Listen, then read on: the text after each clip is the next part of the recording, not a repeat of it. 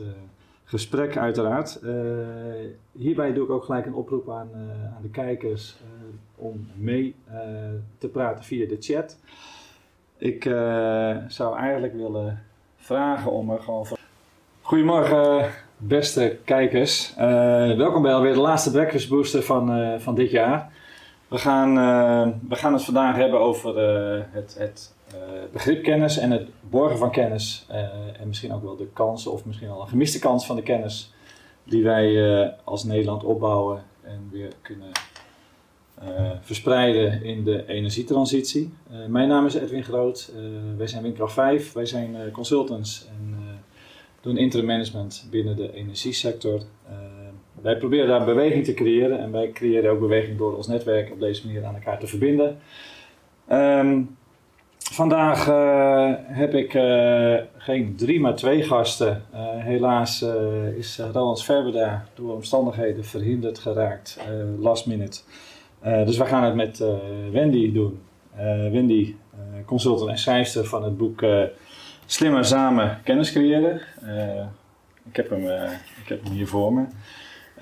en Rob Blomme, hoogleraar organisatie gedrag aan de Business Universiteit uh, Nijrode. Welkom uh, aan tafel en nou, wij hopen op een geanimeerd gesprek uiteraard. hierbij doe ik ook gelijk een oproep aan, aan de kijkers om mee te praten via de chat. Ik zou eigenlijk willen vragen om er gewoon vooral een interactieve sessie van te maken. dus welke vragen je ook hebt op het gebied van kennis, waar je zelf tegenaan loopt binnen je bedrijf Stel ze in de chat. Uh, de redactie die zal ze aan mij doorgeven uh, en ik zal ze dan gelijk aan jullie aan tafel uh, voorleggen. wij gaan ook weer stilstaan bij de kettingvraag die wij de vorige keer hebben meegekregen van de tafelgasten die wij toen hier hadden zitten. Dat ging over de elektrische infra, laadstructuur. Uh, en zero-emissiezones, uh, daar komen we later op terug. Uh, en uiteraard zullen wij ook weer een kettingvraag doorgeven voor de volgende Breakfast Booster. Die gaat over de warmtenetten in, in Nederland. genoeg over te zeggen, maar dat gaan wij nu niet doen. Um, eerst even het gesprek, het, het, begrip kennis. Um, ja, je kunt daar natuurlijk heel veel over uitleggen wat kennis is. Rob, wat versta jij in eerste instantie onder, onder kennis? Nou, kennis is, uh, is best wel een complex uh, begrip. Aan de ene zijde praat je vaak over kennis wat geschreven is in boeken, wat officieel is vastgelegd, bijvoorbeeld in systemen. Dan praat je eigenlijk meer over informatieachtige dingen. Maar je hebt ook kennis in relatie van waar mensen over praten, waar mensen betekenis aan ontlenen, waar narratief ontstaan, verhalen ontstaan. En je hebt kennis wat heel erg geïntegreerd is in het handelen van mensen. En in die relatie, als je het hebt bijvoorbeeld over het borgingsverhaal, dan is borging voor, laten zeggen, expliciete kennis in systemen, is van een hele andere orde wanneer je het hebt over borging in, van kennis in het handelen van mensen. En als je, en, uh, want dit zijn even goed nog wel ingewikkelde begrippen hè, om, ja, uh, om te ja. snappen. Uh, wat is nou voor jou het grootste misverstand, hè, wat, wat je tegenkomt in de praktijk hè, als het gaat om, om zeg maar, de definitie borgen, nou, dat is dat we allemaal over hetzelfde soort kennis uh, praten. Terwijl uh, kennis voor mensen in algemene zin is eigenlijk een soort kader waarmee mensen naar de wereld toe kijken. Wat, wat eigenlijk verbinding heeft met handelen. En tegelijkertijd willen mensen ook de kader toetsen met andere mensen in de vorm van het gesprek. En als je op het moment dat je het neerschrijft, als je het neerslaat in een systeem, dan, dan is dat weer expliciete kennis. En als je het hebt over het borgsbegrip, ja, zou je kunnen zeggen van als mensen op een bepaalde manier met bepaalde wereldbeelden moeten gaan handelen, dan zou je het verhaal moeten gaan sturen op hoe mensen handelen, wat mensen doen in de praxis. Tegelijkertijd, als je hebt over de kennisontwikkeling in het gesprek tussen mensen onderling, dan zou je moeten gaan sturen op de thema's in het gesprek. En als je over borging van expliciete kennis, systemen, boeken en noem maar op, dan heb je te maken met de ondersteunende systemen. En, en nou, nou zit nog redelijk hoog over, hè? Want, want wat, wat, betekent nou borgen van kennis voor de energietransitie of, de energietransitie? Dat is dat je die kennisniveaus, want ik heb gesproken over drie kennisniveaus, dat je die kennisniveaus bij elkaar brengt. En het, uh, zeggen, de verbindende laag is, zeggen, de vraag is nou namelijk van als je kennis hebt, expliciete kennis, hoe ga je dat vertalen naar het handelen van mensen? En tegelijkertijd wat mensen proberen in de praxis, hoe ga je dat vertalen weer naar expliciete kennis? En er zijn eigenlijk twee begrippen, dat, dat heet reflectie en transfer. En met name in mijn visie, eh, borging is gerelateerd aan die reflectie en het transfereren van kennis naar de handelen. En het uh, oppakken van het handelen en dat weer terug laten, neer laten slaan in de vorm van concrete informatie en expliciete kennis, waarmee andere mensen weer bezig kunnen zijn. En, en is dit dan anders dan de agrifood? Uh, nee, dat, dat, of, of, is het vergelijkbaar met wat er binnen de agrifood... dat bijvoorbeeld, je, je kan op twee manieren, of tenminste, je kan verschillende manieren kennis opdoen, maar in, op elk van die drie niveaus kan je kennis opdoen. Je kan bij wijze van spreken dingen doen, experimenteren met gedrag, en dan heb je iets nieuws. En dat nieuwe, dat zou je weer moeten gaan expliciteren. Daar moet je met elkaar over gaan praten. Maar is er dan in de energietransitie niets anders dan in de agrifood? Uh, dan zou je kunnen zeggen dat alles wat we met agrifood hebben gedaan, hè, waarmee we ook ja. dat speler zijn geworden. Ja, zeker. Dat, dat is precies hetzelfde verhaal. Zou te kopiëren op de energietransitie? Ja, kopiëren zou ik eigenlijk niet willen zeggen, omdat de, de context is natuurlijk andere, anders. Dat, dat moet je wel zo zien. Maar we hebben het over uh, maatschappelijke transities. Daar praten we eigenlijk over. Dus de magnitude van een, laten we zeggen, van een ontwikkeling binnen de uh, agriculturele sector is eigenlijk van dezelfde orde als je het hebt over energietransitie. Je hebt het eigenlijk over maatschappelijke verandering. Misschien als ik wat mag toevoegen, want je, je, hebt inderdaad, uh, denk ik, een heel mooi uh, beeld geschetst van kennis vanuit uh, je wetenschappelijke blik. Als ik hem even heel erg plat sla naar mijn ervaringen. Ik, ik, heb ook gezegd van eigenlijk, voor mij is kennis een combinatie van know what, know how en know why. Dus je kunt, om een voorbeeld te noemen, je bent een, een installateur van zonnepanelen. Uh, dan is het belangrijk dat je snapt hoe werken die zonnepanelen, uh, hoe, hoe, hoe, monteer ik dat slim, dat leer je in je opleiding.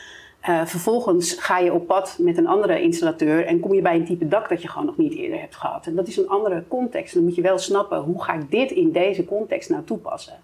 En daar zit iets over die kennisoverdracht van die ervaren monteur, die weet hoe het in praktijk werkt die daar zijn ervaring mee heeft. En die zegt van, goh, jij snapt heel goed hoe je moet solderen. Je snapt heel goed hoe je de transformator moet, uh, moet bevestigen aan het zonnepaneel. Maar op dit type dak werkt het nou net een tikje anders.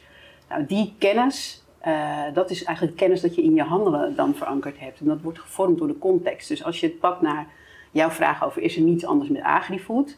Ja, wat, wat natuurlijk vergelijkbaar is, is ook daar heb je theoretische kennis over uh, de gewasontwikkeling enzovoort. Uh, en je hebt ook daar altijd contextuele kennis. Want uh, het land naast mijn huis, ik woon op het platteland, ik kijk letterlijk uh, op de akkers uit. Daar zijn akkers waar altijd ieder jaar op dezelfde plekken plasjes ontstaan. Nou, dan is het heel belangrijk dat degene die dat land insight dat weet, dat hij de context van dat land kent om daar de beste rendement van zijn gewas uit te krijgen. En oké, en als je dat dan weer naar de energietransitie vertaalt, hè, wat is dan voor jou de waarde van de, van de kennis in de energietransitie?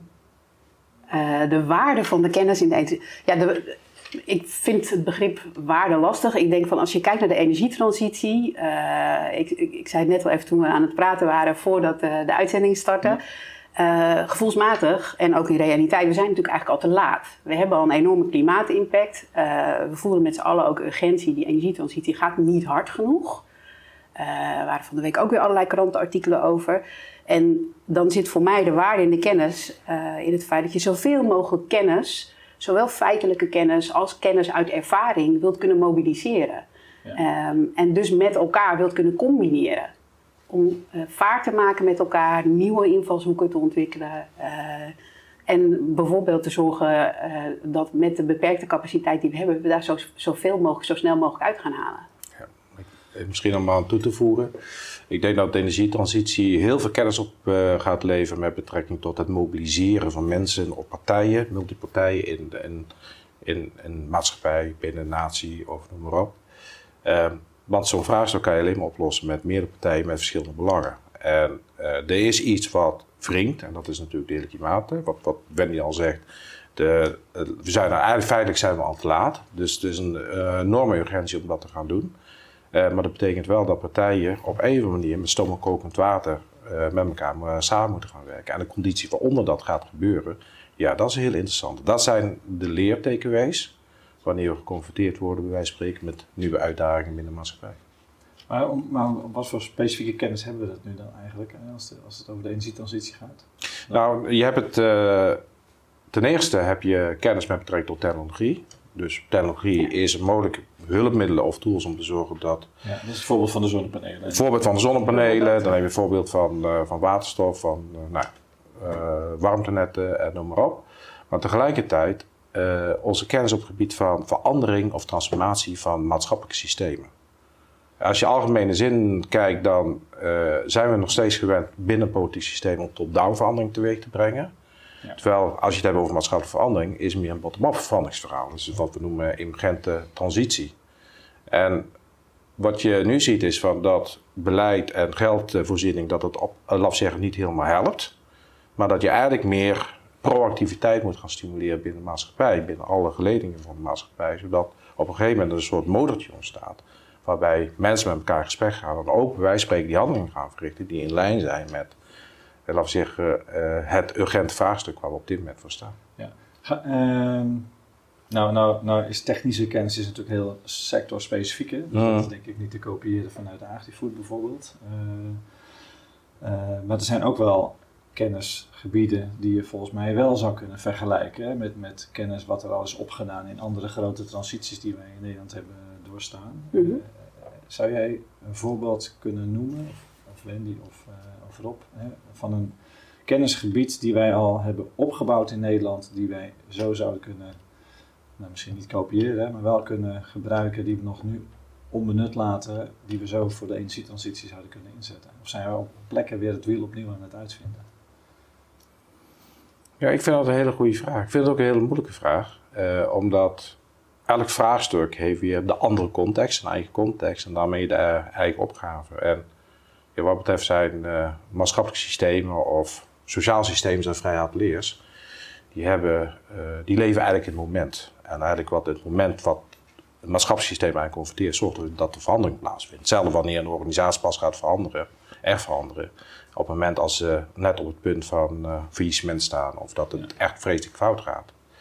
En natuurlijk zijn er tekenwees van uh, verschillende maatschappelijke veranderingen. Ik, ik noem maar bijvoorbeeld uh, op van, dan gaan we heel ver terug, wij spreken de deltawerken. Daar vind ik een prachtig voorbeeld van.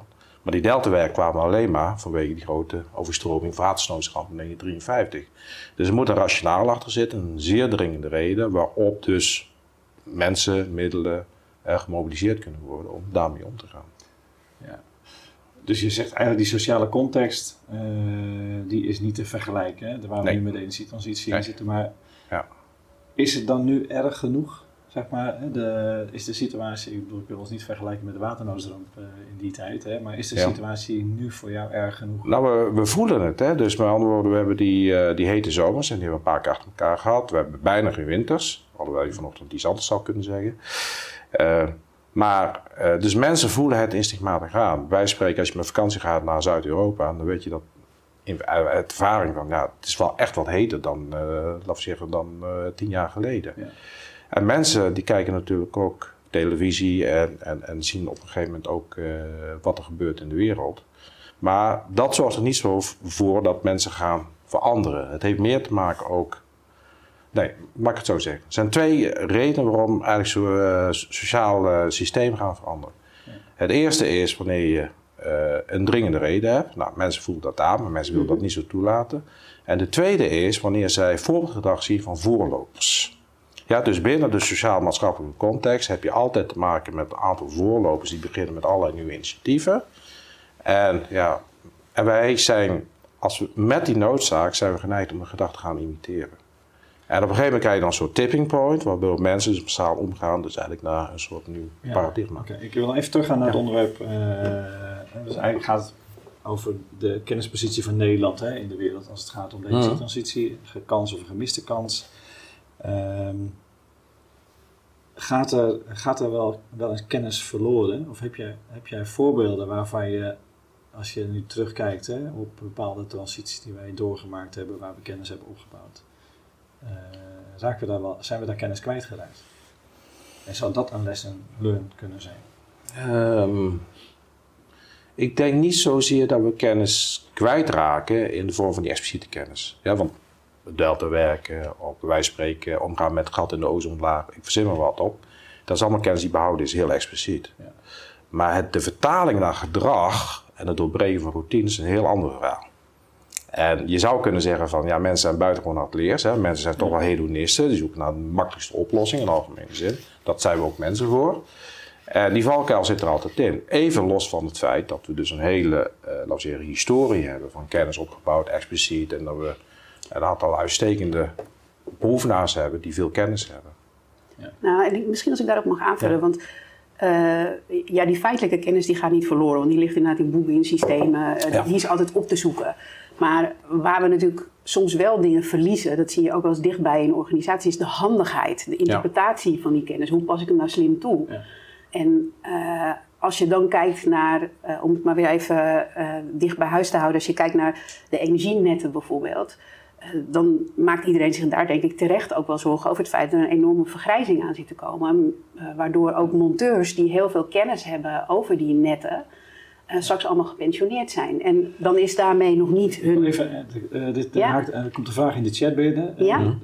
Sluit die denk ik mooi bij aan. Die zegt, die, de vraag is eigenlijk: wat zou er in de energiesector moeten veranderen om te zorgen dat we beter en meer kennis met elkaar kunnen gaan borgen? Ja, nou, ik denk dat als ik daar meteen op mag reageren. voor nu zie ik heel vaak dat er weinig aandacht wordt besteed aan kennisoverdracht. Uh, dus kennisoverdracht wordt niet zozeer als een doel op zich benoemd. Uh, dus het is, het is mazzel als het gebeurt, uh, als ik het even heel erg chargeer. Want natuurlijk zijn er mensen die er wel aandacht aan besteden, maar het is meestal niet iets wat in je doelstellingen staat. Het is meestal niet iets waar je tijd voor vrijmaakt. Het is meestal niet iets waar je als manager expliciet op stuurt. Ja. En als je dat niet doet, dan is het inderdaad een toevalligheid als die kennis wordt overgedragen. Ja. En als je wilt versnellen en dus ook wilt kunnen combineren, dan zul je met elkaar in gesprek moeten over wat je precies weet. Dan moet je met de benen op tafel kunnen filosoferen, maar dan moet ook uh, een beginnend monteur met een ervaren monteur mee kunnen lopen en niet meteen op zijn eigen klus worden gezet. Nee, maar hoe kunnen, hoe kunnen die bedrijven dan die in de energietransitie actief zijn, hè? hoe kunnen die dan kennis opbouwen en het zo goed mogelijk borgen? Nou, ik denk dat het een deel ligt. Stel even dat jij directeur bent van een van de bedrijven die actief is in de energietransitie. Ja, als ik, als ik Wat dat... zou jij dan doen op het gebied van kennisborging en uh, kennisopbouw? Nou, ik zou uh, in ieder geval zorgen dat de kennis die expliciet te maken is, dus de, de feitelijkheidjes, uh, dat ik die inderdaad ergens, ergens vastleg in, in een handboek, een werkinstructie, een systeem. voor mijn part via augmented reality op een bril kan projecteren als iemand in een meterkast aan het werk is. Gewoon dat soort uh, praktische zaken zou ik in ieder geval bewust regelen. Toch, we kennen allemaal de leeftijdsopbouw hè, van uh, de mensen die echt daadwerkelijk met techniek aan het werk zijn. Hè. Dus de ja? leeftijd is hoog. Zie je dan dat dat soort mensen met, uh, met een virtuality bril... Nou, zij misschien niet, maar hun jongere collega's misschien weer wel. Ja, maar heb je die met de ervaring nodig om, om alles te kunnen installeren, hè? want we hebben natuurlijk enorm veel werk liggen. Dus, dus hoe zie je, hè? dus je bent nog steeds even die, die ja. van dat bedrijf. Nou, dan zou ik toch nog steeds dit doen. Hoe ga, je, hoe ga je dat doen? Ik zou dit nog steeds doen en ik zou heel erg zorgen voor gemengde teams die samen uh, klussen oppakken. Uh, dus gemengd in termen van uh, verschillende achtergronden, maar ook verschillende leeftijdssamenstellingen, verschillende ervaringsniveaus. Want je hebt ook een heel potentieel aan zij-instromers, zeg maar, zoals je dat ook hebt in de onderwijswereld. Mensen die misschien helemaal niet een technische achtergrond hebben, maar die met wat training in ieder geval een aantal basale dingen prima kunnen oppakken. Ja, dan helpt het wel als je die mee op pad kunt sturen met de meer ervaren mensen. Maar is de, gaat het onder leiding van de senioren mensen? Of, of ga je dan meer voor gelijkwaardige teams? Ik zou gaan voor gelijkwaardige teams. Want ja, de senioren mensen hebben vaak wel de handigheid erin. Ja. Uh, en, en die weten bijvoorbeeld hoe, uh, hoe je klanten vaak het makkelijkst kunt benaderen. Daar hebben zij wat meer ervaring mee. De meer junioren mensen zijn soms gewoon sneller in het vinden van de informatie die nodig is. Uh, als het gaat over nieuwere producten of diensten die geïnstalleerd moeten worden, kunnen zij misschien heel snel die informatie vinden. Maar nu ben ik heel erg aan het generaliseren. Hè? Want ook nou ja. die meer ervaren mensen zitten thuis misschien achter een gamecomputer en zijn handiger ja. dan we denken. Wat, wat is het risico als je het op deze manier doet? Zijn daar risico's op het moment dat je zeg maar, even de jongeren en de ervaren mensen aan elkaar koppelt? Nou, ik weet niet of het een risico is, maar het blijft altijd een spanningsveld in tijd. Dat is denk ik ook de reden waarom het nu niet specifiek altijd gebeurt. Is, je hebt maar een beperkte tijd beschikbaar. En uh, we neigen er al heel snel naar om te zeggen: Oké, jij bent binnen, dit kun je, hup, dan mag jij in je eentje die klus gaan oppakken. Uh, in plaats van mensen met z'n tweeën te sturen, want dat kost je gewoon initieel vaak meer tijd. Als het goed is, levert het je op termijn meer tijd op. Uh, en ook meer capaciteit daarmee. Maar dat is natuurlijk altijd het spanningsveld waar we in zitten. Maar wat gaat er dan mis als je het, als je het niet doet? Ik denk als je het niet doet, uh, dat je uh, op termijn je versnellingspotentieel onvoldoende benut. en wat zou dat dan betekenen voor de positie van de, zeg maar even, de Nederlandse kennis? wereldwijd gezien dan. Hè? Nou, weet je, in alle eerlijkheid vind ik dat nog niet eens mijn grootste zorg. Wat zou het betekenen voor de kennispositie? Mijn grootste zorg is, wat betekent het voor het tempo van je energietransitie? Want die kennis die heb je nodig om die energietransitie snel vorm te geven. Weet je, wij hadden het net ook eventjes over, je hebt, je hebt ook allerlei nieuwe technologieën bijvoorbeeld die je kunnen helpen in die energietransitie. Daar zit ook een, een spanningsveld tussen praktijk en uh, de uitvinders van de technologieën bijvoorbeeld. Uh, zij willen heel graag alles nog tot in detail uitvinden, bestuderen, uh, daar een promotieonderzoek aan kunnen wijden. Terwijl de praktijkbeoefenaar denkt van, oh mooi, hoppa, nieuwe technologie, die kan ik hier perfect gebruiken. Ja. Ik wil er graag mee aan de slag. Ja. Nou, dat soort dingen. Er zit altijd een spanningsveld in tijd. Als je het hebt over kennis. Misschien, misschien om daarop in te haken, dat we praten over diversiteit. En echt over die, echte diversiteit met betrekking denkbeelden, blik op de wereld. Um, en wil je innovatieve processen, wil je dat ondersteunen, zowel op een handelniveau als op een denkniveau, dan zou je mensen vanuit verschillende disciplines bij elkaar moeten brengen met verschillende denkbeelden. Um, want daarmee genereer je dus nieuwe kennis. Dan leer je ook dingen kijken vanuit een ander perspectief, vanuit een andere bril.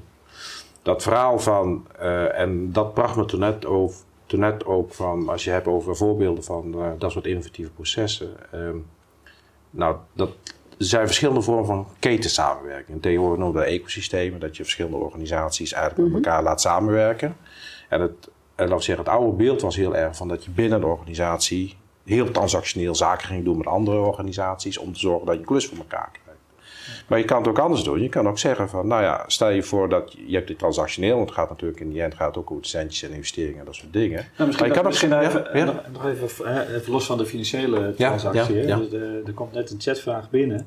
Hmm. Die zegt eigenlijk van, uh, zeker binnen de wat, uh, nou wil ik daar niet te hard op oordelen, hè, maar de, de energiebedrijven, de netwerkbedrijven zijn redelijk traditionele bedrijven. Hè. Is, in het verleden, niet zo heel lang geleden, was kennis macht. Klopt. Dus even los van de financiële uh, vergoedingen mhm. van transacties, Zeker. Uh, zit dat ook niet in de weg. Uh, het gaat om het delen van kennis. maar, dan heb je het over, maar dan heb je het eigenlijk. kijk, ik zeg altijd maar van je, je, je kan strijden over dezelfde koek, of je kan met z'n allen de koek vergroten.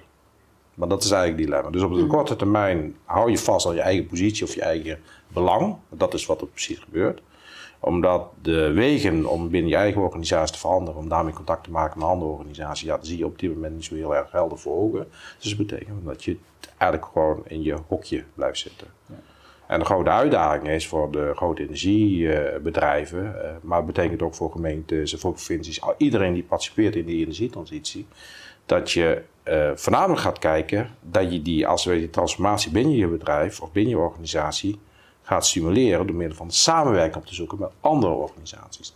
Dus als je binnen je organisatie blijft, dan blijf je heel erg inside in. En dan kan er niks. Maar op het moment dat je denkbeelden krijgt of uh, gedachtegangen krijgt van mensen vanuit een andere organisatie, van een andere bedrijfscultuur, andere organisatiecultuur, dan kan je wel, uh, wel stimuleren van om te kijken van ja, maar wat zijn al de kansen voor mijn organisatie? Uh, ik, doe, ik doe er snel even een chatvraag tussendoor. Kan Zeker. Een chatvraag is: hoe, hoe kun je als bedrijf het rendement verhogen door te investeren in kennis? Want het wordt eigenlijk gezien als een mhm. soort, uh, nou ja, als je extra tijd mhm. moet gaan uh, inzetten hè, om mensen kennis over te laten dragen, dan gaat het in het regen ten koste van je rendement. Uh, zijn er voorbeelden waarbij je als bedrijf ook rendement kunt vergroten op het moment dat je juist investeert in het, het, het, toverwoord is leren. Dus willen bedrijven investeren in leren, dat betekent ook dat ze investeren moeten in, in tijd. Dus om mensen inderdaad te laten Hoe leg je dat rendement uit? ja, als je kijkt zuiver naar kosten technisch, dan nee, ik ga het anders, uh, anders zeggen. Um, normaliter zijn mensen gewend in, in doelmiddelen denken. en doelmiddelen denken wil eigenlijk zeggen van ik wil een bepaald doel, ik wil een bepaalde doelstelling, ik wil een bepaald product. En alle energie, het organiseerproces gerelateerd richting daarin. Dat is het verhaal van de convergentie.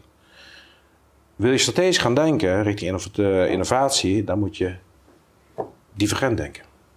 Dat betekent dat je op een gegeven moment dat je in het divergente denken mogelijkheden laten we zeggen, uh, gaat uitproberen. Je gaat een beetje entrepreneuren, je gaat een beetje ondernemen en op een gegeven moment komen daar interessante producten tevoorschijn. Nou, dat is iets wat heel lastig is voor ondernemers, want vanuit controleperspectief willen we daar grip op hebben. Nou, die controle leidt ertoe dat we doelmiddelenrealisatie hebben. Nou, je moet op een gegeven moment moet je ook wel een punt zetten en dan moet je zeggen, nou, heeft het iets opgeleverd, ja of nee? Maar ondernemers moeten kunnen experimenteren met verschillende business cases die niet helemaal dichtgespijkerd zijn.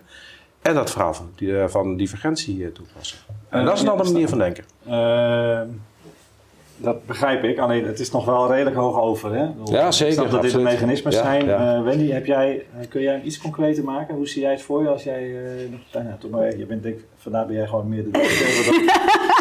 Ik ben gewoon ter plekke gebombardeerd tot directeur van Hoe een ga jij een bedrijf. rendement maken als jij toch investeert in extra tijd voor kennisoverdracht? Ehm, ik denk dat, laat ik eventjes een, een, een praktisch voorbeeld noemen dat niet zozeer specifiek uit de energietransitie komt. Ehm, als je bijvoorbeeld kijkt naar eh, het business model Canvas. Dat is, dat is een, een tool dat heel veel mensen eh, inmiddels een aantal jaren wel gebruiken. Wat daar is gebeurd is het bedrijf van Alex Osterwalde die dat heeft ontwikkeld. Die heeft dat ontwikkeld, heeft daar zelf tijd in gestoken. Heeft het toegepast bij een aantal bedrijven. En vervolgens is hij daarmee de markt op gegaan. Heeft hij gezegd, deze bedrijven gebruiken een business model canvas en kijken eens hoe succesvol ze zijn. Eh, wat daarmee gebeurde was dat hij een soort vliegwiel lanceerde. Ja, omdat hij eh, al die andere bedrijven dachten, hé, maar ik wil net zo succesvol als dat bedrijf zijn. Zij gebruiken dit model, dan moet ik dit model gaan gebruiken. Dus hij heeft zijn eigen case gebombardeerd.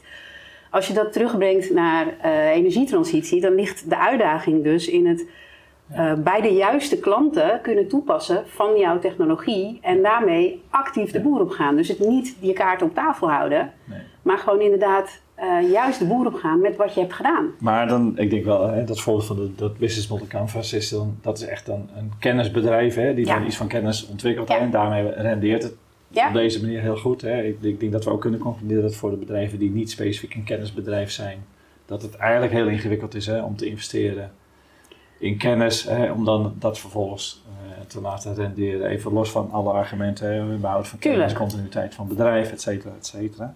Ik wil eh, eigenlijk door naar de, de kettingvraag van de vorige keer. Eh, we hebben daar gesproken over de zero-emissiezones eh, Hmm. en de rol van elektrisch vervoer onder andere en een eh, energie-neutrale logistieke hub. Eh, de tafelgasten hebben het toen gehad over de snelheid waarmee dat innoveert. Eh, en die, die leggen eigenlijk de vraag eh, voor jullie neer. eh, van wat zijn nou goede vormen om eh, nieuwe kennis te ontsluiten? Want zij, zij bouwen op dit ogenblik veel nieuwe kennis op. Hè? Mhm. Het gaat over, gaat over grote laat eh, infrastructuur, maar ook de, de energie-neutrale hubs, daar, daar zitten veel innovaties in. Ehm, dus hoe, wat zijn goede vormen om die nieuwe kennis te ontsluiten? En hoe kan nieuwe kennis die ontwikkeld wordt, nog steeds, eh, worden geconsolideerd? Hè? Om dat vervolgens weer eh, te verankeren Mhm. en uit te dragen eh, naar anderen. En als voorbeeld wordt daar bijvoorbeeld een campus. Hè? Is er een campus nodig per sector hè? Waar, je dat, eh, eh, waar je dat in borgt? Wendy, zou jij daar als eerste op reageren? Ja, ik denk dat het ligt in een combinatie van activiteiten. Want je hebt inderdaad kennis ontwikkeld waarvan je zegt, ja, die kan ik vastleggen in een boek eh, of op een, eh, een platform. eh, of die kan ik inderdaad opnemen en zorgen dat mensen die op het moment dat ze eraan toe zijn een keer naar kijken. Maar ik denk dat ook de verdere doorontwikkeling van kennis en de overdracht ook heel erg wordt bevorderd door gewoon simpelweg het samenwerken. En ehm, dan is zo'n campus, de nabijheid bij elkaar, het makkelijk kunnen binnenlopen, is vaak wel een hele goede oplossing. Ja. Het interessante is wel, als je ook kijkt naar onderzoekers die daar heel erg goed naar hebben gekeken, dan zie je dat er wel een soort ja, optimum te vinden is in de hoeveelheid tijd die je samen moet werken. Want als je te vaak te nauw samenwerkt, dan eh, mis je de diversiteit in ideeën. Dus dan convergeer je je ideeën te veel. En dan mis je de onderlinge bevragingen, de onderlinge kritische eh, componenten. Ja. Eh, dus het is, het is belangrijk om wel samen te werken en ook fysiek naar mij te kunnen zijn. Tegelijkertijd is het ook belangrijk om dat niet fulltime te doen. Robert, heb jij nog een... eh, Nou, dat eh, vind, ik een hele goeie, vind ik een hele goeie. Eh, even nog gerelateerd aan je vorige vraag. Dat, dat heeft te maken met die belangen. Kijk, één belangrijk aspect is een gemeenschappelijk belang. Dus vanuit je eigen rol of je eigen lidmaatschap van een organisatie, dat er iets overkoepelends is. En ehm, dat mis ik vaak in de discussie. Dus bij wijze van spreken van een, een gemeente zit heel erg van ja, maar ik moet op de centjes letten enzovoort. En het gaat over de burgerbelangen. En op het moment als het net over de grens gaat van een andere gemeente bijvoorbeeld, dan breekt hij wel uit. Dan zijn we lekker groen als gemeente, terwijl van spreken de zonnepanelen op het, eh, op, laten zeggen, in een andere gemeente zitten. En dat accepteren we nou wel. Dus dan gaat het eigenlijk over overkoepelend belang. En dat zie ik af en toe wat minder terugkeren. En dat is iets waar partijen aan zouden moeten gaan werken. Vraag uit de chat. Uh, is het uh, uh, überhaupt denkbaar dat partijen niet investeren in het opbouwen van kennis binnen de energietransitie? Nou, dat, dat denk ik wel.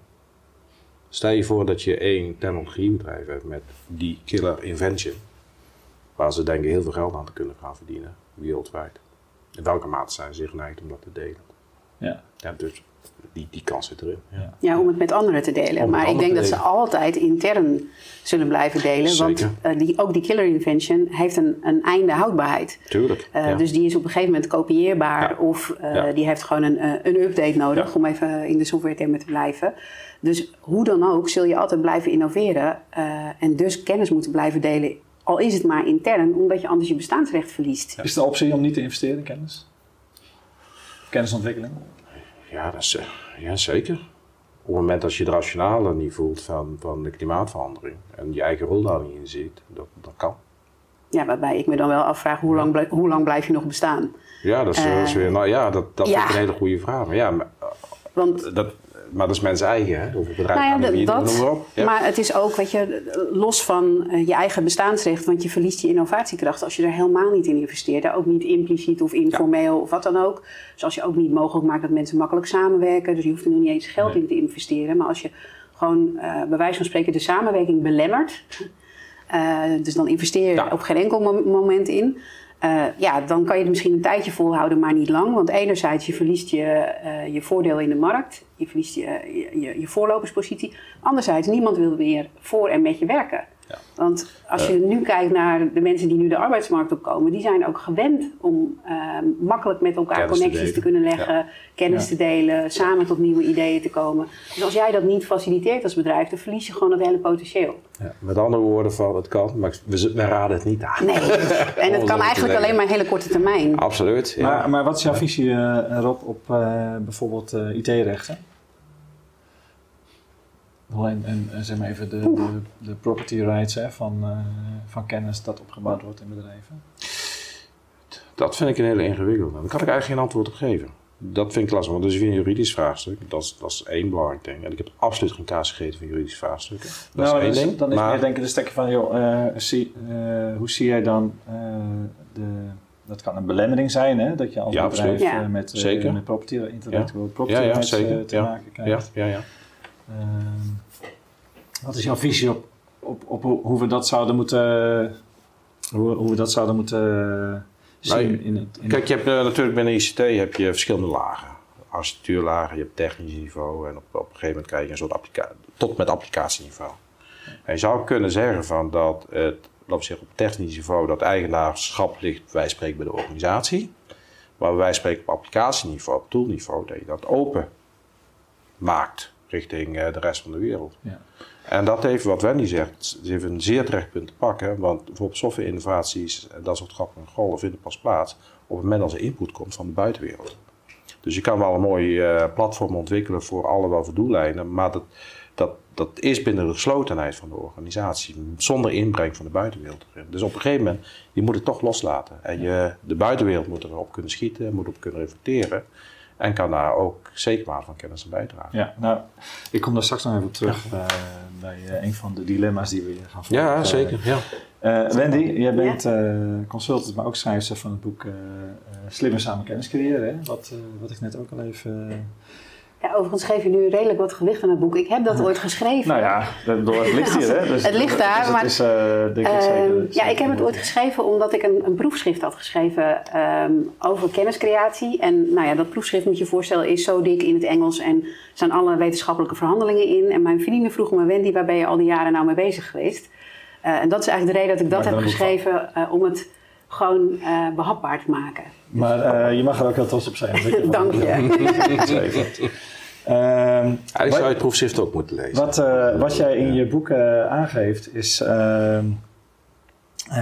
dat, dat of eigenlijk beweer je dat, hè, dat, dat de aansluitingen met, tussen wetenschap en praktijkbeoefenaars, zoals je dat zegt, ja. hè, dat, dat die kennisuitwisseling, nou ik, ik heb hem hier nog als, zelfs als citaat uit je boek staan, uh, dat, dat er onvoldoende kennisoverdracht plaatsvindt tussen de praktijkbeoefenaars en de wetenschap. Herken je dat erop als wetenschap? Ja, zeker. Ja? Dank je. maar ja, ik vind het ook echt oprecht. Maar wat, wat zou er volgens jou dan, uh, uh, wat zou er dan moeten gebeuren om ervoor te zorgen dat die partijbeoefenaars beter, of andersom, de wetenschap beter aangesloten is bij de praktijkbeoefenaars? Nou, um, we hadden het net bijvoorbeeld over de campussen. Uh, En er zijn in Nederland al een paar hele mooie campussen, uh, waaronder Brainport bijvoorbeeld, waar wetenschappers en praktijkbeoefenaars zij aan zij werken. Maar dan heb je het vaak over technologie, uh, waar technologieontwikkeling gezamenlijk plaatsvindt. En dat is natuurlijk een heel belangrijk onderdeel van de energietransitie. en daar zie je het gelukkig steeds meer. Hoewel ook daar wel weer een, een, een, spanningsveld in de tijd zit. Ik noemde het net al, weet je, de, de een wetenschapper wil alles heel minutieus onderzocht hebben, want die moet het kunnen uh, verdedigen op conferenties, in artikelen enzovoort. Heeft daar tijd voor nodig. En allerlei uh, detailtests die de ondernemer die uh, wat met die ontwikkelingen kan, eigenlijk helemaal niet nodig denkt te hebben in ieder geval. Of dat zo is, dat laat ik even in het midden. Maar die wil gewoon door. Dus er zit altijd nog steeds een spanningsveld in tijd. Maar als je kijkt naar andere type wetenschappers, en Rob die noemde het in het begin al, weet je, de energietransitie draait ook heel erg over gedrag van mensen. En draait om het mobiliseren van het gedrag en het vinden van gezamenlijke doelstellingen. En ik zie daar eigenlijk nog steeds uh, veel minder samenspel tussen de wetenschap en de praktijk. Dus er zijn wel mensen die, uh, die gedragingen bestuderen, maar ja, die zitten niet vaak in de praktische projecten. Als je het hebt over uh, uh, de aardgasvrije wijken die, die overal gerealiseerd worden. Ja, dan uh, is er misschien op hoog niveau wel uh, wetenschappelijk onderzoek naar hoe loopt dat nu. Ja. Maar je zou eigenlijk op voorhand al meteen de input willen hebben. Je zou willen hebben voordat je met ja. zo'n traject start van hey, waar moeten we nou precies op letten.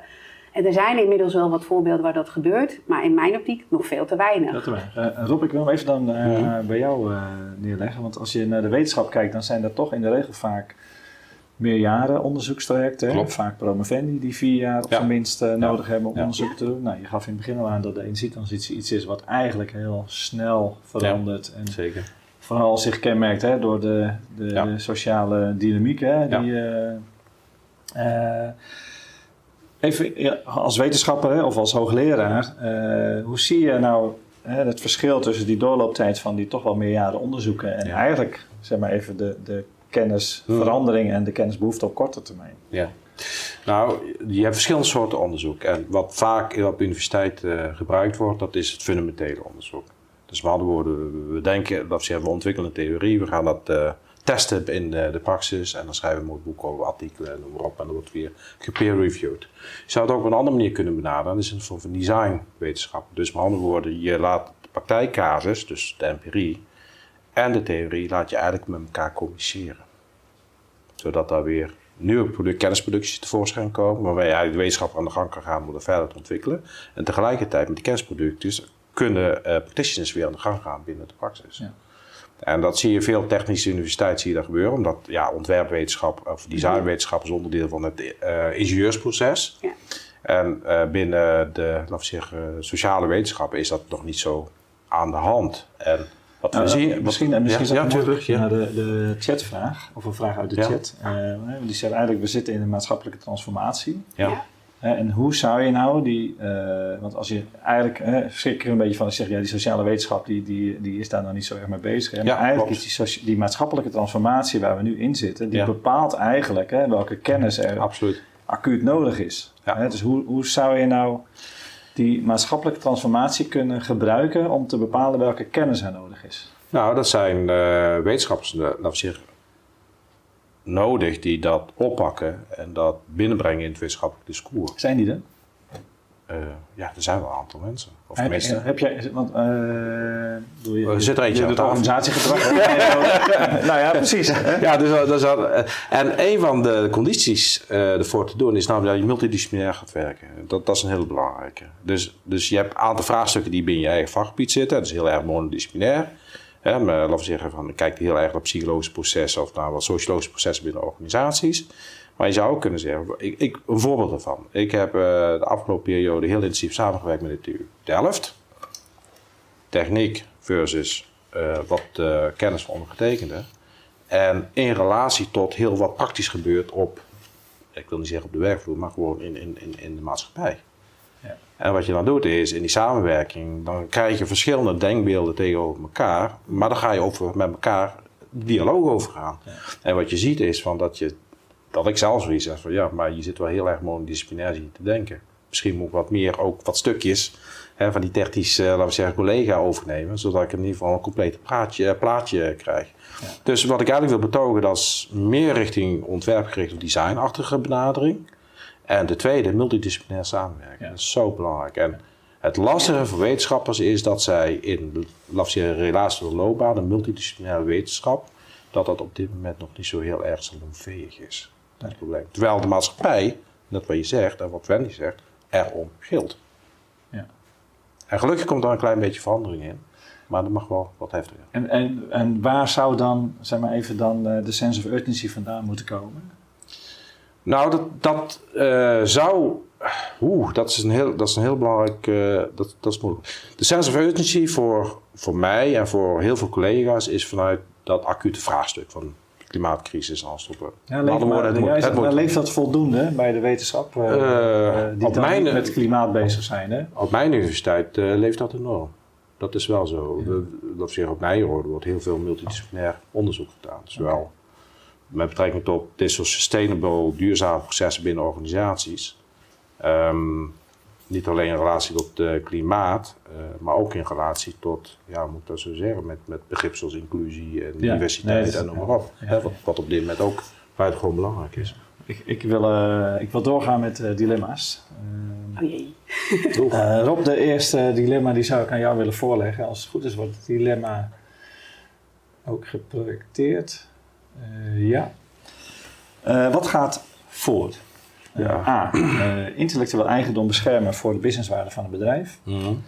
Of B. Intellectueel eigendom openstellen in het belang van de energietransitie. Nou, ik zou dus eigenlijk voor het tweede gaan, omdat je het eerste. kijk, het eerste verhaal, intellectueel eigendom beschermen voor de businesswaarde, is om geld te verdienen, om je concurrentiepositie te houden, ja of nee. En een beetje ook in lijn wat Wendy zegt, ik ben in lijn, dingen gaan heel erg snel, dus innovatie moet je met andere partijen doen. Dus ik zou het voornamelijk ook openstellen. Maar hoe wordt dat dan gefinancierd? Want uiteindelijk, als je dan zegt: ik ga alles wat ik ontwikkel, ga ik maar openstellen in het belang van de energietransitie. Ja. Eh, je maakt toch kosten om eh, zeg maar, die, die kennis te ontwikkelen. Hè? Ja. Dus, dus nou, dat is eh multipartiete samenwerking tussen verschillende deelsystemen, verschillende organisaties. Als je de intellectuele eigendom in, in, in, laat zeggen, in, in eh, deelt, zou je ook weer afspraken kunnen maken van hoe je met de intellectuele eigendom omgaat. En wie moet die afspraken maken? Nou, dan zouden al die, we zeggen, verschillende partijen in zo'n ecosysteem. En is dat dan eh, voorbehouden aan die partijen die in dat ecosysteem zitten? Want Nou, dat, één dat conditie klinkt dan nog niet als eh, maar iets wat je dan Nee, dat klopt. Maar dan, eh, het is eigenlijk een soort olievlekwerking. Hè? Dus met andere woorden, je, beg- je begint met een aantal partijtjes en dan gaat het steeds open en dan gaat het steeds open. Kijk, in die end, eh, de burger, die, laat ik zeggen, het, het is voor het nut voor iedereen die woont in Nederland, om zo maar te zeggen. Of mensen in de wereld. Ja, dus je hebt een aantal, als je al die verschillende partijtjes niet laat samenwerken en de intellectuele eigendom deelt, dan eh, zal de tendens om, als, als zo'n ecosysteem dat intellectuele eigendom heeft, zal de tendens in die samenwerking om de intellectuele eigendom ook wat meer te verspreiden richting de randgebeuren, periferie. En, en eh, eh, waar, waar zou jij dan nog, nog zeg maar, een grote stap nodig vinden om eh, kennis te ontsluiten? Dus wa- waar, waar kunnen we in Nederland nog een, echt een stap voorwaarts eh, maken als het gaat om het... eh, Nou, dat heeft te maken met dat protectionisme. ja, en waar zie je, waar zie je dat, de protecties? Waar, waar zie je het protectionisme? Nou, bij wijze van spreken, in, in de samenwerking is nog steeds een heel groot na, een hele grote nadruk op van beschermen van de eigendom en tegelijkertijd een hele transactionele uitwisseling. Ja. Terwijl het gaat over het, de relationele uitwisseling. Eigenlijk zou je ook wel kunnen zeggen van dat, dat gemeenschappelijk gedachtegoed van wat wij als partijen doen, Ja. dat het goed is. Dat Zie, zie je dat ook in het publieke domein gebeuren?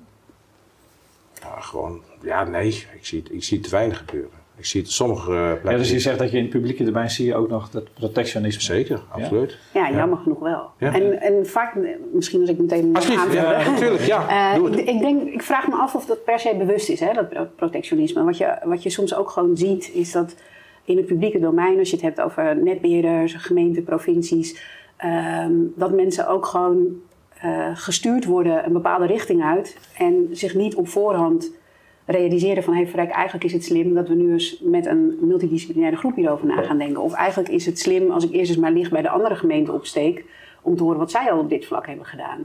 Eh, dus je ziet dat mensen dan heel snel geneigd zijn om te rennen achter het doel dat ze op dat moment hebben meegekregen. En in dat doel stond niet geformuleerd, ga eens even eerst de kennis ophalen. Maar, maar als, Of je het hebt samen over, ontwikkelen. als je het hebt over publieke bedrijven, eh, dan, die worden gefinancierd uit publiek Publieke geld. middelen, ja. Ja, zeker, absoluut. Eh, dus, dus mogen ze dan überhaupt wel de kennis eh, voor zichzelf houden? Nee, wat wat zou, mij- dan, wat wat mij zou het middel niet. moeten zijn dan om uiteindelijk ervoor te zorgen dat die mensen allemaal met elkaar openheid van zaken geven, kennis. eh, Ik weet niet of het, of het één middel is, maar ik denk dat dat één van de middelen is om ehm, daar ook echt met z'n allen doelbewust op te sturen. Dus echt om te vragen. Weet je, en als wie is ik- met z'n allen? Met z'n allen zijn de, zeg maar, degene die eh, de bekostiging van de publieke partijen doen. Nou, dat zijn wij Dat in essentie. ja. Eh, maar gemeenten krijgen eh, hun geld ook eh, voor bepaalde specifieke opdrachten. Ik heb weer gewerkt van een week met een gemeente die een, een, vanuit het klimaatakkoord een bepaald budget toebedeeld krijgt. Nou, je, je wilt natuurlijk dat daaraan wordt gevraagd van ja, ga niet alleen je doelstellingen realiseren, maar zorg dat je daarin ook met elkaar ophaalt Ja. wat er al aan kennis is en dat je ook deelt wat je leert. Ja, dus, dus Dat je dat onderdeel maakt van je opgave en van je budget. Dat je dat als Dus- voorwaarde aanbiedt. Dus jullie zijn er eigenlijk wel allebei over eens dat, dat publieke partijen eh, die, die mogen zelf geen patenten hebben. eh, en die Nee, zijn dat niet, vind ik echt Absoluut. absurd als dat zo zou zijn. Ja, Dat weet je, ik vind als een publieke partij een patent ontwikkelt, dat moet gewoon meteen eh, openbaar zijn. Ja. Eh, want dat is inderdaad van publiek geld gefund. ja precies. Oké, Ik, ik wil graag door naar, naar, eh, naar het tweede dilemma.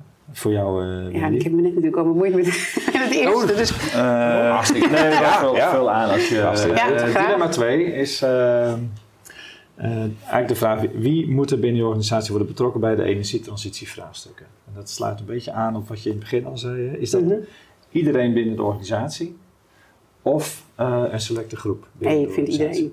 Iedereen. Iedereen. Weet je, eh, omdat je het met z'n allen als urgentie eh, voelt, als het goed is. En anders eh, denk ik dat het heel belangrijk is dat je er met z'n allen voor zorgt dat je het gaat voelen. Eh, maar ook omdat je die verschillende invalshoeken nodig hebt. Ehm, want eh, ik noemde net ook het, het voorbeeld van de zonnepanelenmonteur. Je, je kunt inderdaad best de technische kennis hebben, maar als jij niet weet eh, hoeveel waarde mensen hechten aan het uiterlijk van hun huis of iets dergelijks, heb jij geen idee dat eh, de manier waarop jij je zonnepanelen gaat monteren straks helemaal verkeerd kan uitvallen.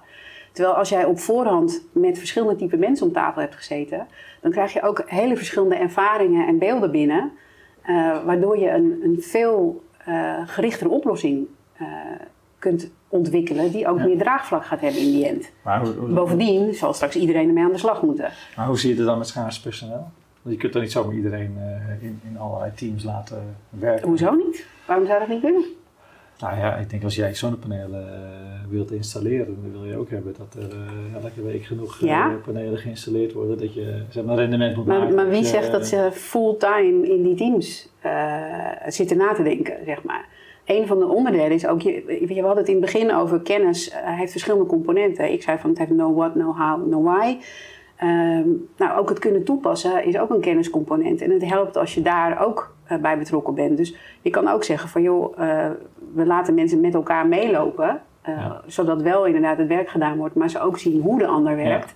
Zodat ze beter kunnen nadenken over verrek, ik zie dit hier gebeuren, ik zie dat daar gebeuren. Als we dat nou eens combineren met elkaar. Ja, ja. En natuurlijk, ik snap eh, als geen ander, tijd blijft daar een, eh, een uitdaging. Daarom noem ik het niet voor niks ongeveer eh, om de drie zinnen. Nee.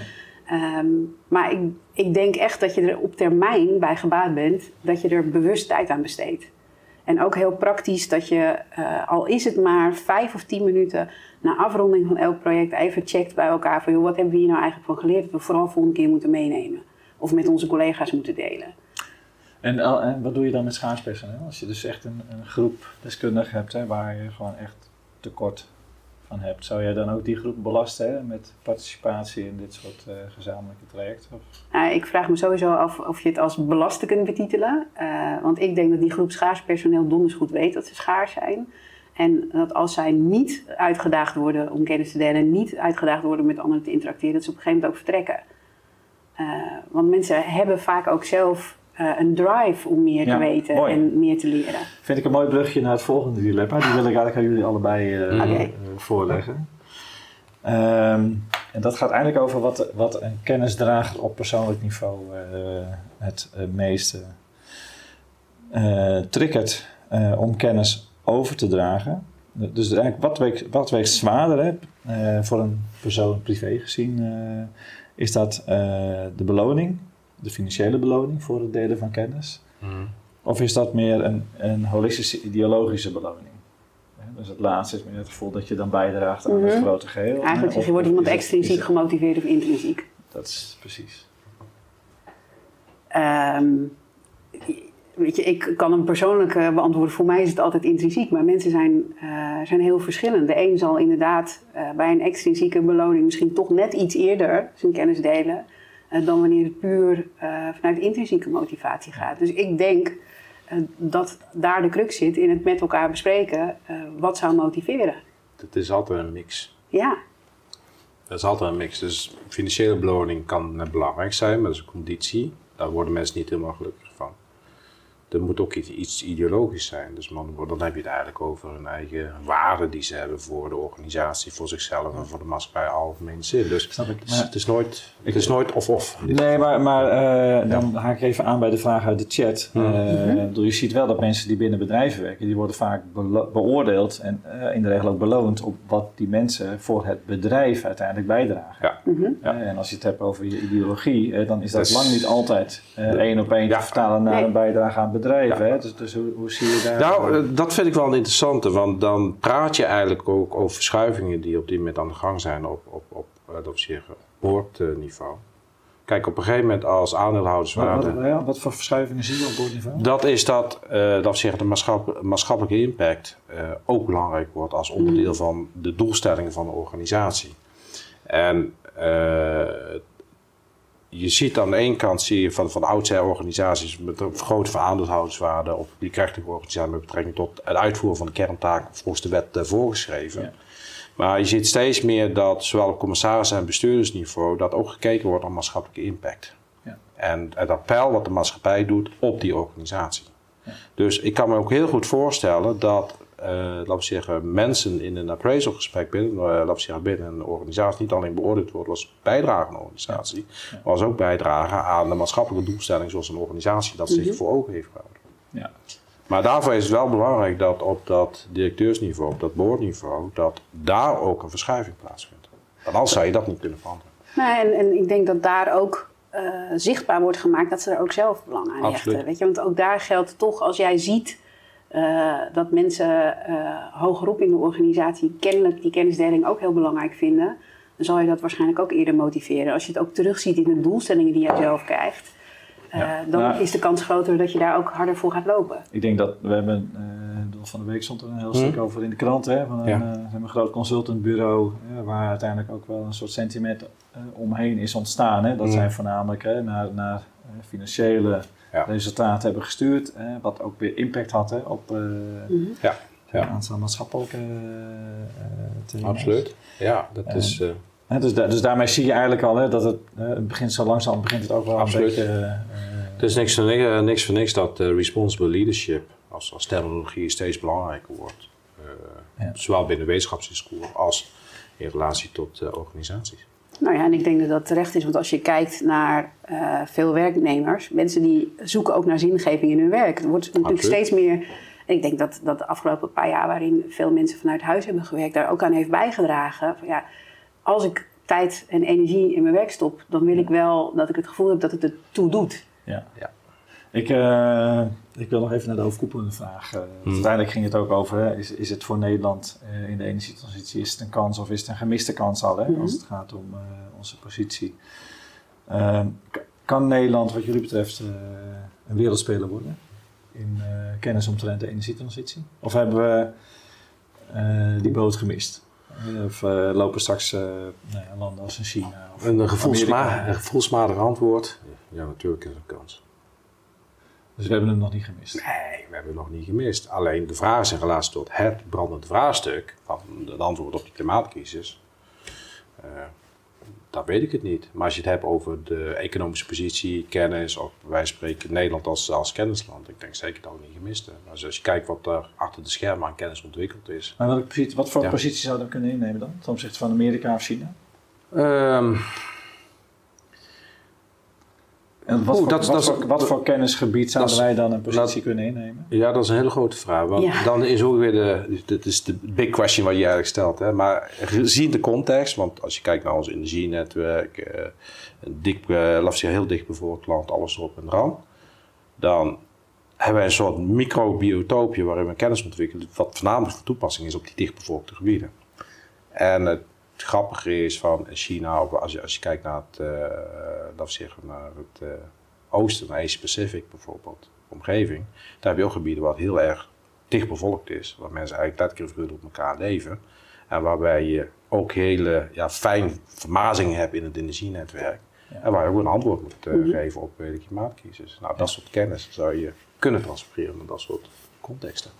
En dan is het, als ik je goed beluister, niet, niet specifiek de technische kennis, maar ook vooral de kennis die we hebben over het hele... Uh, Transformatie, transitie in algemene zin. Want, van technologische ontwikkeling is onderdeel van de transitie. Ja. Hoe je het of keer. En zijn wij dan een soort kweekvijver voor uh, het opbouwen van die kennis?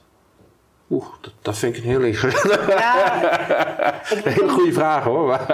Nou ja, maar wij wonen ook heel dicht op elkaar. Hè? Ja, dat klopt. Wat bedoel je precies met. Uh... absoluut, ja. Dus met andere woorden, vanuit zelforganisatie gaan mensen toch aan de slag met allerlei uh, goed bedoelde initiatieven. Ja.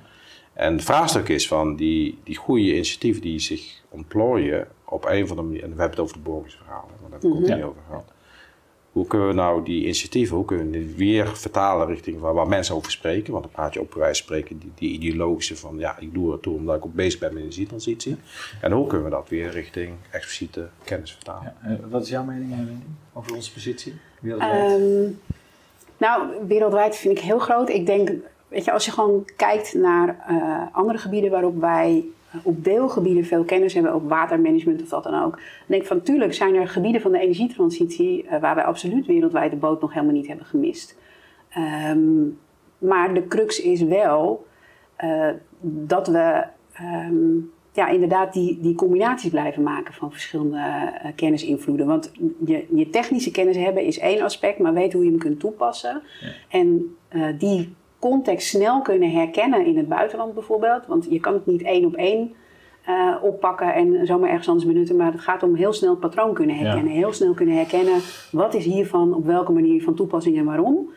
Uh, ik denk dat we daar uh, tot nu toe behoorlijk goed in zijn. Ja, oké. Okay. Dankjewel Wendy. en ook Rob, want wij zitten alweer aan het einde van deze booster. Ik wil uh, vertellen dat wij volgende booster in maart, waarschijnlijk 15 maart, gaan we het hebben over de warmtenetten in Nederland, waar genoeg over te doen is, uh, zowel aan de wetgevingskant, maar ook als uh, aan de inpassingskant in ons energiesysteem. Dus dat wordt een hele interessante met onder andere Ernst Japiske, Japekse van En Natuurlijk. Ehm, gebruikelijk geven wij die een kettingvraag mee. jullie hebben hem al even kunnen voorbereiden. Ja. Mag ik Goed. Even jullie het woord geven voor de kettingvraag. Oké. Ehm, ja, de, de kettingvraag is in relatie eigenlijk tot de thema's die we behandeld hebben. En dat is multipartite samenwerking, oftewel multipartite uh, leren samen, kennisopbouw. Waarbij je dus voorbij gaat aan uh, de grenzen van het behoud van je eigen kennis en octrooien en dat soort grappenmakerij. Hoe gaan we dat doen met betrekking tot die warmtenetwerken? Helder. Mooie vraag. Wij gaan die uh, meenemen. Nogmaals, dank jullie wel. Dankjewel. Voor de kijkers, bedankt voor, uh, voor jullie inbreng. Uh, we hebben veel chatvragen gehad. Uh, wens jullie nog een hele fijne dag en hopelijk weer tot de volgende Breakfast Booster.